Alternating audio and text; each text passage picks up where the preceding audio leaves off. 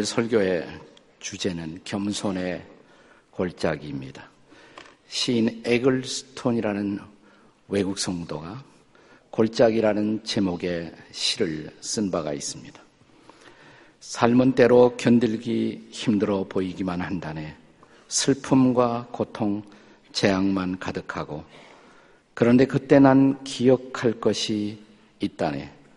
그건 그 골짜기에서 내가 자라난다는 것일세.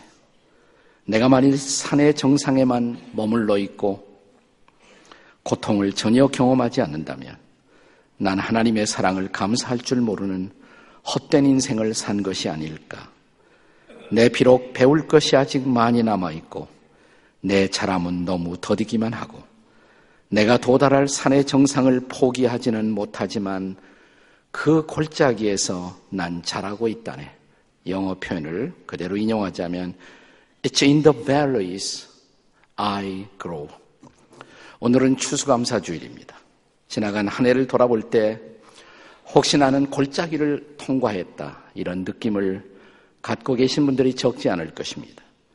철로역정을 읽어보면 아름다운 집 혹은 아름다운 궁전 하우스 뷰티풀에서 평화와 안식을 체험하고 또 믿음의 선배들에게서 믿음을 배우고 영적인 부장을 한 다음에 이제 아름다운 집 식구들의 배웅을 받고 순례자 크리스찬은 빵 한 덩어리, 포도주 한 병, 건포도주 한 줌을 선물로 받고 그는 이제 순례의 길로 다시 떠나갑니다. 그런데 얼마 안 돼요. 그를 기다리고 있던 것은 내리막길 골짜기였습니다. 그 골짜기에 들어서기가 무섭게 그는 아블로원, 그 뜻은 파괴자라고 불리워지는 한 괴물과 맞부딪히게 됩니다. 이 존재에 대해서 계시록 9장 11절은 이렇게 증거하고 있습니다. 같이 한번 읽어보시겠습니다. 시작. 그들에게 왕이 있으니 무적행의 사자라. 히브리어로는 그 이름이 아바돈이요. 헬라어로는 그 이름이 아볼루원이더라. 철로 역정의 저자 요한 번연은 그의 모습을 물고기처럼 비늘이 온 몸을 덮었고 용처럼 날개를 가지고 있었던 그런 존재로 묘사하고 있습니다. 이 조각상이 이제 철로 역정 필그림 하우스에 비치될 그런 조각상이기도 합니다. 그는 악한 영들의 대장, 마귀의 존재인 것입니다. 바로 그 마귀가 우박을 쏟아내들 불화살을 골짜기에 들어선 크리스찬을 향해서 쏘아댑니다. 크리스찬은 방패를 사용해서 있는 힘을 다해서 막아내고 있었지만 결국 머리와 손, 발에 상처를 입고 말았습니다. 그런데 오늘 본문에서 바울 사도도 그의 인생 순례길에서 사탄의 공격으로 말미암아 그런 불화살로 그는 상처를 입고 있었음을 본문에서 고백합니다. 7절의 말씀입니다. 같이 읽겠습니다. 시작. 여러 계시를 받은 것이 지극히 크므로 너무 자만하지 않게 하시려고 내 육체의 가시 곧 사탄의 사자를 주셨으니 이는 나를 쳐서 너무 자만하지 않게 하려 하십니다. 여기서 바울은 사단이 나를 쳤다 이런 표현을 쓰고 있습니다. 그 결과로 자신을 찌르는 육체의 가시가 자기를 고통스럽게 하고 있다고 고백하는 것입니다. 마치 가시에 찔린 것 같은 아픔을 안고 그는 인생의 길을 걷게 되었다는 말입니다. 그것을 그는 사탄의 사자, 메신저 로 브 세이턴을 사탄의 사자로 말미암은 것이라고 말합니다.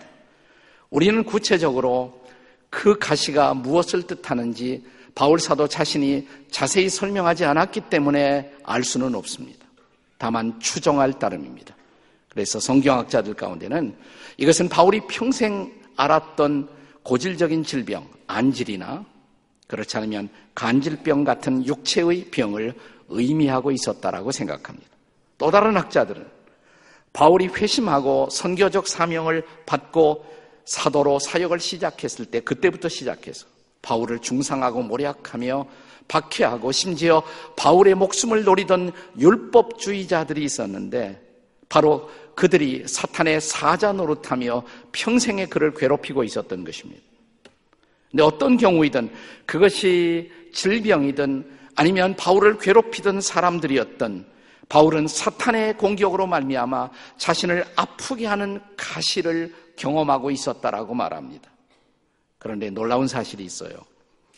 이 가시에 대해서 바울은 불평하기보다 도리어 기뻐했다는 사실입니다. 그게 가능할까요? 자, 10절 말씀의 고백을 다시 한번 읽어보겠습니다. 다 같이 읽습니다. 시작. 네, 그리스도를 위하여 약한 것들과 능력과 궁핍과 박해와 곤고를 기뻐하노니 이는 내가 약한 그때 강함이라. 나에게 찾아오고 있는 능력, 궁핍, 박해, 곤고 이 모든 것을 인해서 오히려 나는 기뻐한다는 것입니다. 가능할까요? 바울도 인간이었기 때문에 자기를 찌르는 이 가시가 자기의 삶에서 떠나가도록 기도했다라고 말합니다. 네, 8절에 보시면 몇 번씩이나 기도했다고요? 아니, 답을 가르쳐 드리고 있잖아요. 이렇게 세 번, 세 번씩이나 치열하게 기도를 했다는 것입니다. 그럼에도 불구하고 가시는 떠난 것이 아니에요. 그러나 가시는 떠나가지 않았지만 바울은 여전히 응답을 받았다고 말합니다. 자, 구절에 보시면 그가 받았던 응답은 가시가 떠난 것이 아니라 이런 응답이었습니다. 주님의 말씀의 응답을 받았는데 내 은혜가 내게 족하도다. 이는 내 능력은 약한 데서 온전하여 진다라는 말씀이었습니다. 이것을 응답으로 생각했어요. 그래서 그 다음 절에서 그렇다면 나는 도리어 크게 기뻐하겠다. 이 고백을 합니다. 도리어 크게 기뻐하겠다. 자신을 괴롭히는 그 가시에 대해서, 상처에 대해서, 약함에 대해서 이제부터는 자랑하고 살겠다, 감사하겠다는 말입니다. 이것을 가리켜서 유명한 바울의 가시감사, 이렇게 말하는 것입니다. 바울의 가시감사. 이것은 바울이 삶의 골짜기에서 배울 수 있었던 감사였습니다. 그런데 우리가 철로 역정을 읽어보면 거기에서 크리스찬이 꼭 같은 그런 감사의 고백을 드립니다. 비록 파괴자인 마귀 아블론에게 부상을 입었지만 결정적인 위기의 순간에 주의 도움을 구하자 하늘의 능력이 임합니다.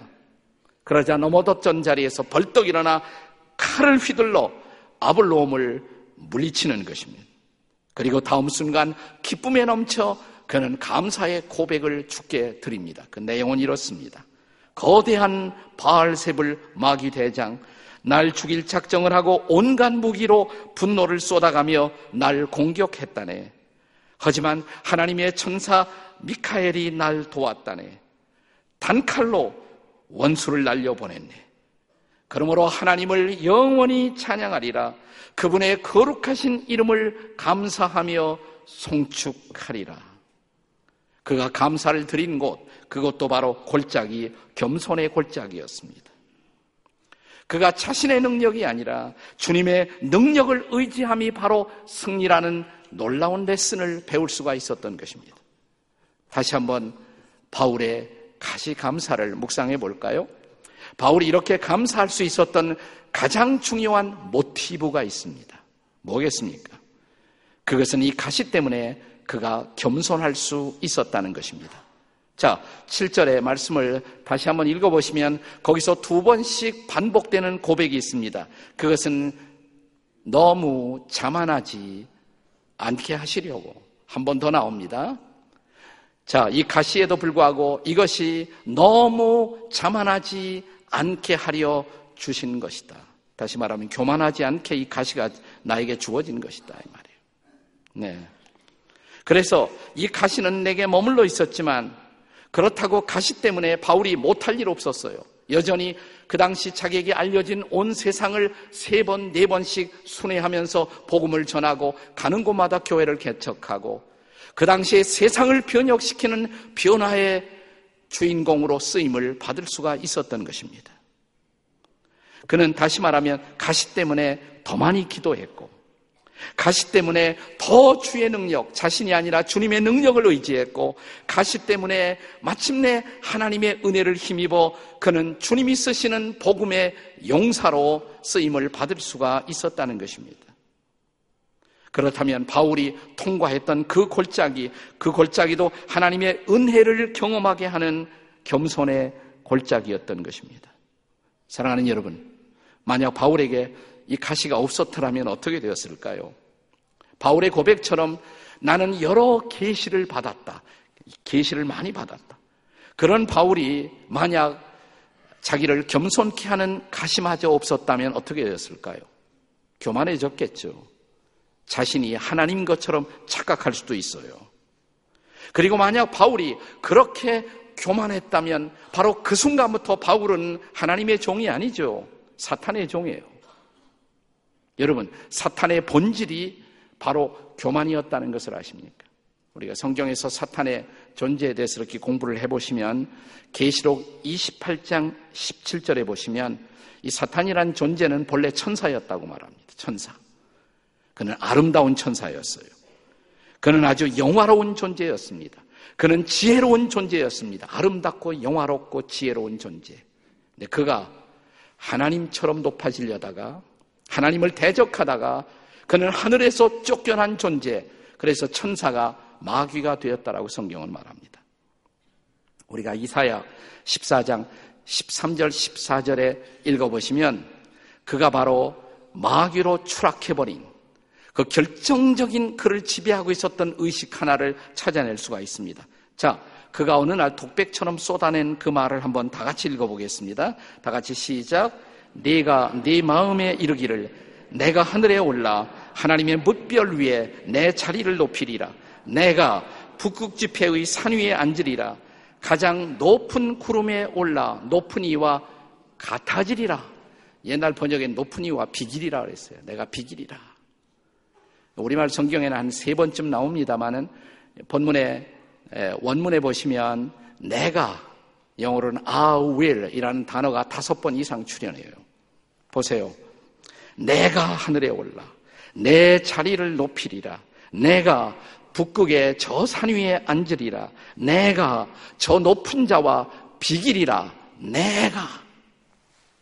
여러분, 우리도 나도 모르게 말이죠. 내가 무슨 굉장한 존재인 것처럼 자기의 진정한 자아상을 망각하고 피조물이라는 것을 망각하고 내가, 내가, 내가 하고 있는 바로 그 순간 우리도 사탄의 바로 그 간교한 계략에 말려 들어가고 있다는 것을 아셔야 합니다.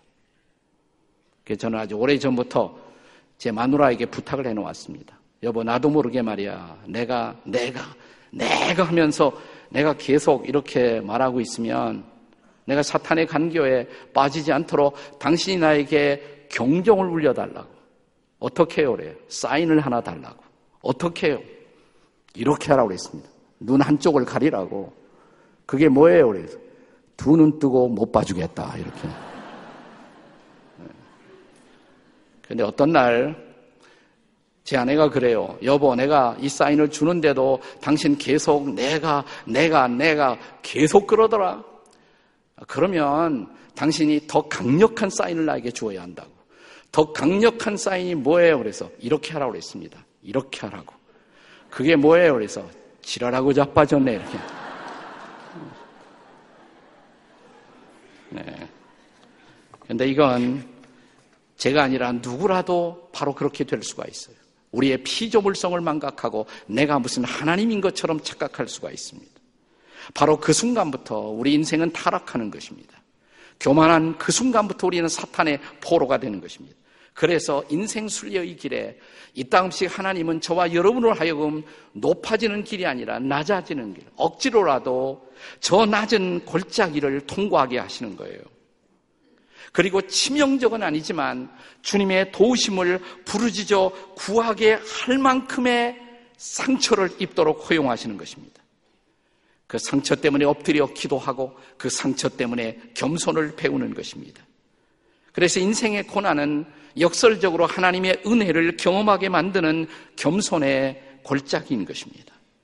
비로소 우리는 이 골짜기를 지나가며 장미꽃만 감사하는 것이 아니라 장미꽃 가시도 감사하다라고 고백하게 되는 것입니다. 아주 여러 해 전에 스위든에, 유럽의 스위든에 29살 먹은 청년, 어거스트 스톰이라는 청년이 있었어요. 어거스트 스톰. 그가 크리스마스가 가까운 어느 날, 우리가 크리스마스가 되면 거리에 출현하는 것이 구세군의 자선 남비잖아요. 구세군은 아주 건강한 개신교 교단 중의 하나예요. 이 청년 어거스트 스톰이 방황하던 청년이었는데 삶의 목적도 없이 표류하다가 이 구세군 집회하는 곳에 Salvation Army에 참석했다가 자기 인생 처음으로 복음의 메시지를 듣습니다. 그리고 십자가의 진정한 의미를 깨닫고 자기를 위해 죽으시고 부활하신 예수 그리스도를 자기 인생의 주인으로 마음에 영접하게 됩니다. 그로부터 이제 너무 크게 기뻐갖고 마음에 막 구원의 기쁨이 넘치니까 집에 돌아가서 시 하나를 써요. 자기가 구원받은 놀라운 기쁨의 감사를 씁니다. 이런 제목으로 써요. 영어로 I thank to God for my redeemer. 나의 구속자이신 하나님께 감사를 드리노라. 그리고 시를 쭉 씁니다. 그리고 8년이 지나가요. 그가 37살이 되던 해에 갑자기 등에 통증을 느끼기 시작합니다. 그 통증은 점점 심해져서 그로 하여금 반신불수가 되게 합니다. 그러나 그는 이런 생각을 합니다. 내가 여기서 끝날 수는 없다. 그렇다고 나를 구원하신 그 주님을 증거하는 일을 포기할 수는 없다. 그는 오히려 하나님 앞에 아주 중요한 결단을 내리고 사역자 훈련을 받고 구세군 사관, 구세군 사역자가 돼요, 이제. 그래서 15년을 더 살면서 그는 능력 있는 설교자로 수많은 영혼들을 그리스도 앞으로 인도하는 사명을 감당하게 됩니다.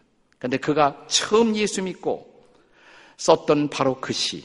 그 시는 어쩌면 앞으로 8년 후, 아니, 계속적으로 자기 인생에서 경험할 그 사건에 대한 예언적인 그림이 되어버렸던 것입니다. 그때 썼던 시가 바로 여러분이 불렀던 복음성가, 날 구원하신 주 감사해요. 이게 뭐 최근 그런 어, 가스펠이 아니고요. 여러 해 전에, 여러 해 전에 어거스 스톰에 의해서 작사된 찬송인 것입니다. 날 구원하신 주 감사, 모든 것 주심 감사, 지난 추억이네 감사, 주 내 곁에 계시네.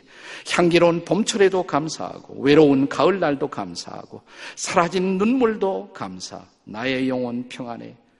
응답하신 기도 감사, 거절하신 것도 감사, 헤쳐나온 풍랑 감사, 모든 것 채우시네. 슬픔과 기쁨도 감사, 절망 중 위로 감사, 청량 못할 은혜 감사, 크신 사랑 감사해. 길가에 장미꽃 감사, 그 가시도 감사. 따스한, 따스한 가정 희망 주신 것 감사, 길, 기쁨도 슬픔도 감사, 하늘 평안 감사해, 내일의 희망 감사해, 영원토록 감사해. 이 작사자인 이 스톰은 뜻도 모르고 그냥 예수 믿은 것만 감사해서 이 시를 썼지만 그것이 8년 후에 다가올 그의 삶의 그 무서운 고통. 그러나 그 고통을 예배하기 위해서 성령께서 마음에 주신 아름다운 메시지. 그는 그가 썼던 그 시의 내용을 비로소 이 고통의 골짜기를 지나가며 실제로 그 메시지를 경험하게 되었다라고 고백합니다. 겸손의 골짜기가 우리에게 바로 이런 은혜를 가르치는 것입니다. 저는 오늘 이 설교의 처음 시작 화두에서 에글스톤이라는 분의 골짜기라는 시의 첫 대목을 소개했습니다. 이제 이 시의 마지막 부분들을 소개해 드리고 싶습니다. 주여, 제가 너무 좌절을 느껴 불평한 것을 용서하소서, 저를 부드럽게 일깨워 주소서, 그 골짜기에서 제가 자란다는 것을 주여 저에게 힘을 공급하시고 날마다 저를 사용해 주시어 다른 이들과 사랑을 나누게 하사 저들의 길 찾는 일에 도움이 되게 하소서. 주님, 이제 골짜기를 인하여 당신께 감사하게 싸우니 한 가지만 제가 부디 알게 하소서. 산의 정상이 영광스럽기는 하지만 그러나 그러나 골짜기에서 제가 자라날 수 있다는 것을. 영어 가사에 이렇게 되어요 Mountain tops are glorious. 산의 정상들이 아름답지만 but it's in the valley I grow. 나는 골짜기에서 자라난다네. 그렇다면 인생의 골짜기, 나를 찌르는 상처를 입혔던 골짜기, 이 골짜기에서 그 감사를 새롭게 배울 수 있는 오늘 저와 여러분이 되시기를 바랍니다. 절로 역정에 보면 크리스찬이 감사하는 바로 그 순간 하늘의 천사가 하늘의 잎사귀를 갖고 내려와서 그의 환부에 붙이자 그의 상처는 아물게 됩니다. 그는 벌떡 일어나 감사하며 그가 아름다운 집에서 받았던 빵과 포도주를 마십니다. 조금 전에 여러분이 빵과 포도주를 받았던 것처럼 말입니다. 이것은 우리의 감사의 근원 앞에 시선을 돌리게 하는 것입니다. 우리 위에 당신의 몸을 내어주시고 당신의 거룩한 피를 쏟아주신 그리스도의 희생, 그 십자가 때문에 오늘 우리는 인생의 어두운 골짜기에서도 감사할 수 있다고 찬양할 수 있다고 맞습니다. 이 골짜기는 아직도 우리를 위협하고 있고 아직도 우리의 마음의 노래를 빼앗아가고 있고 아직도 우리에게 상처를 입히고 있습니다. 그러나 이 골짜기에 여전히 그분이 동행하시고 내 손잡아 일으켜 주신다면 삶은 아직도 살만한 가치가 있는 것. 우리는 그의 능력을 여전히 경험하면서 이렇게 그분 앞에 고백할 수가 있습니다. 지나온 한 해 쉽지 않았지만 주님, 저는 아직도 감사할 수 있습니다.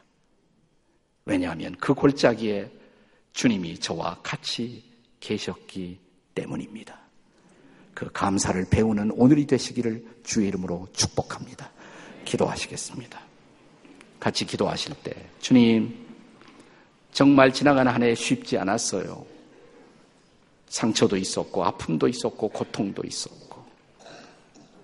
그러나 돌이켜보면 그 골짜기에 주님은 여전히 저와 함께 하셨습니다. 그래서 오늘 여기에까지 도달할 수가 있었습니다. 제 손을 잡아주셨습니다. 주님, 감사합니다. 저로 하여금 이 감사를 잊지 않고 찬양하며 나머지 인생길을 걸어가게 도와 주시옵소서 함께 통성으로 같이 기도하시겠습니다. 하나님 아버지 감사합니다. 오늘 우리에게 주님 앞에 나와 이 감사를 드리게 하시고 찬양을 드리게 하시고 주의 손을 붙잡게 하셨사오니 일어나 찬양하며 거룩한 주님의 이름을 높이는 당신의 백성들이 되게 해 주시옵소서. 성령으로 역사해 주시옵소서. 그렇습니다. 이 골짜기를 통과함이 쉽지 않았지만 주님이 우리와 함께 하셨고 우리를 도우셨고 내 손 잡아 주셨기에 일어나 이제 주 앞에 우리의 찬송을 드립니다. 감사를 드립니다.